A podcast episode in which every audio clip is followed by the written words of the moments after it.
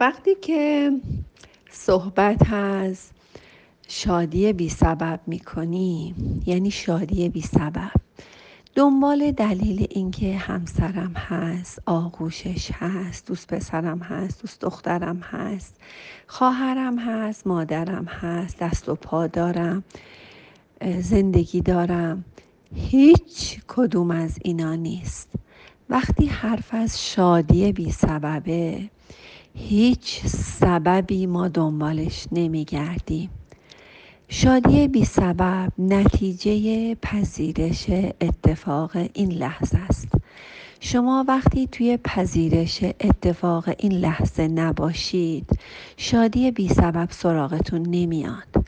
وقتی دنبال دلیل هستید که من چرا شاد هستم و چرا شاد باشم چرا ناراحت هستم اونجا دیگه دنبال چراها هستید سوره یاسین تنها سوره در قرآن که چرا و دلیل و علت نداره. برای همین اسمش یاسینه. یعنی که هیچ دلیل و علت و مدرک و سبب و مسبب نداره. یعنی وقتی حرف از شادی بی سبب هست یعنی WH ها رو باید بذارین کنار. WH ها فضای دیوانه کننده است. شما هم از دیدگاه مذهبی هم از دیدگاه دینی هم از دیدگاه اخلاقی روانشناختی علمی از هر دیدگاهی شما نگاه کنید اون جایی که اچ ها هستن چراها و چگونه و هو و وای و هو و هوم هستن اینا اینا حال شما رو خراب می‌کنه. کی همسرم کنارمه ولی حالم بده؟ کی بچم کنارمه؟ کی کجا؟ چطور؟ هستیم داریم. ولی حالم بده.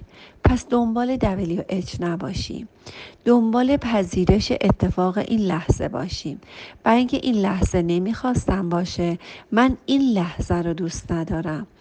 این لحظه برای من زیبا نیست چون که می‌خواستم که یه اتفاقای دیگه ای بیفته و این افتاده و الان حالم خوب نیست.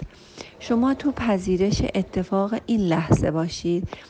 یعنی پذیرش اتفاق این لحظه یعنی خودتون رو نه با کسی مقایسه کنین. نه چراها و چطورها باشه و نه اینکه قضاوت کنید که خوبه بده حالم.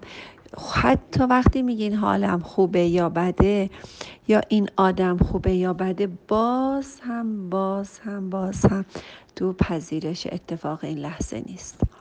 پذیرش اتفاق این لحظه یعنی حالا یه نفس بلند بکشید. آزادی و رهایی رو برای خودتون اعلام کنید. همین الان شکماتون رو بدین تو ستون فقرا صاف سرتون رو بالا بگیرید. ما همون جایی هستیم که باید باشیم و باید می بودیم و قسمت ما همین بود هر جا هستیم. باید خوشحال باشیم.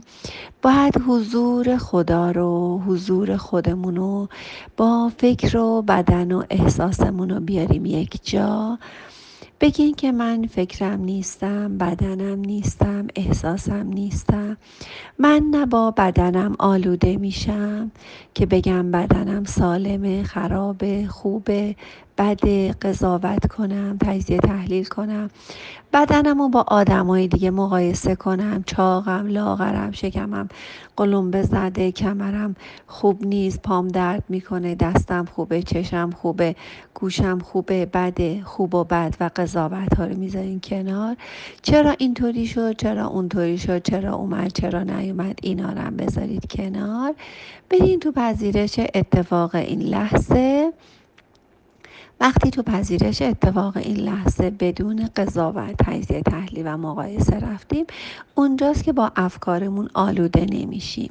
وقتی میگم من بدنم نیستم من فکرم نیستم یعنی من لباسم نیستم ولی لباس مال منه. من بدنم نیستم ولی این بدن مال منه. من فکرم نیستم ولی این افکار مال منه. من این فکرها مال من هستند ببینین چقدر فکر دارین چقدر فکراتون رو شلوغ کردید و با این افکار شلوغتون کجا قرار دارید و اینکه من بدنم نیستم ولی این بدن مال منه و من باید یه جور ازش مراقبت کنم. امانت داره این بدن امانت داره این فکر و امانت داره این احساسات شلوغ و داغون و هر بیدی هستم. پس هر جا که هستید خوشحال باشید. پس چطوری خوشحال میشیم؟ در پذیرش اتفاق این لحظه. من بدنم نیستم من فکرم نیستم من احساسم نیستم. حتی به صورت توتیواریم که اینو بگید بازم حالتون خوب میشه. امیدوارم که حداقل یه نفر حالش خوب شده باشه با این حرفای من. شادی بی سبب سبب نمی‌خواد. شادی بی سبب نتیجه پذیرش اتفاق این لحظه است. پس ببینید شما در پذیرش اتفاق این لحظه مشکل دارید. دوستتون دارم. شاد باشید.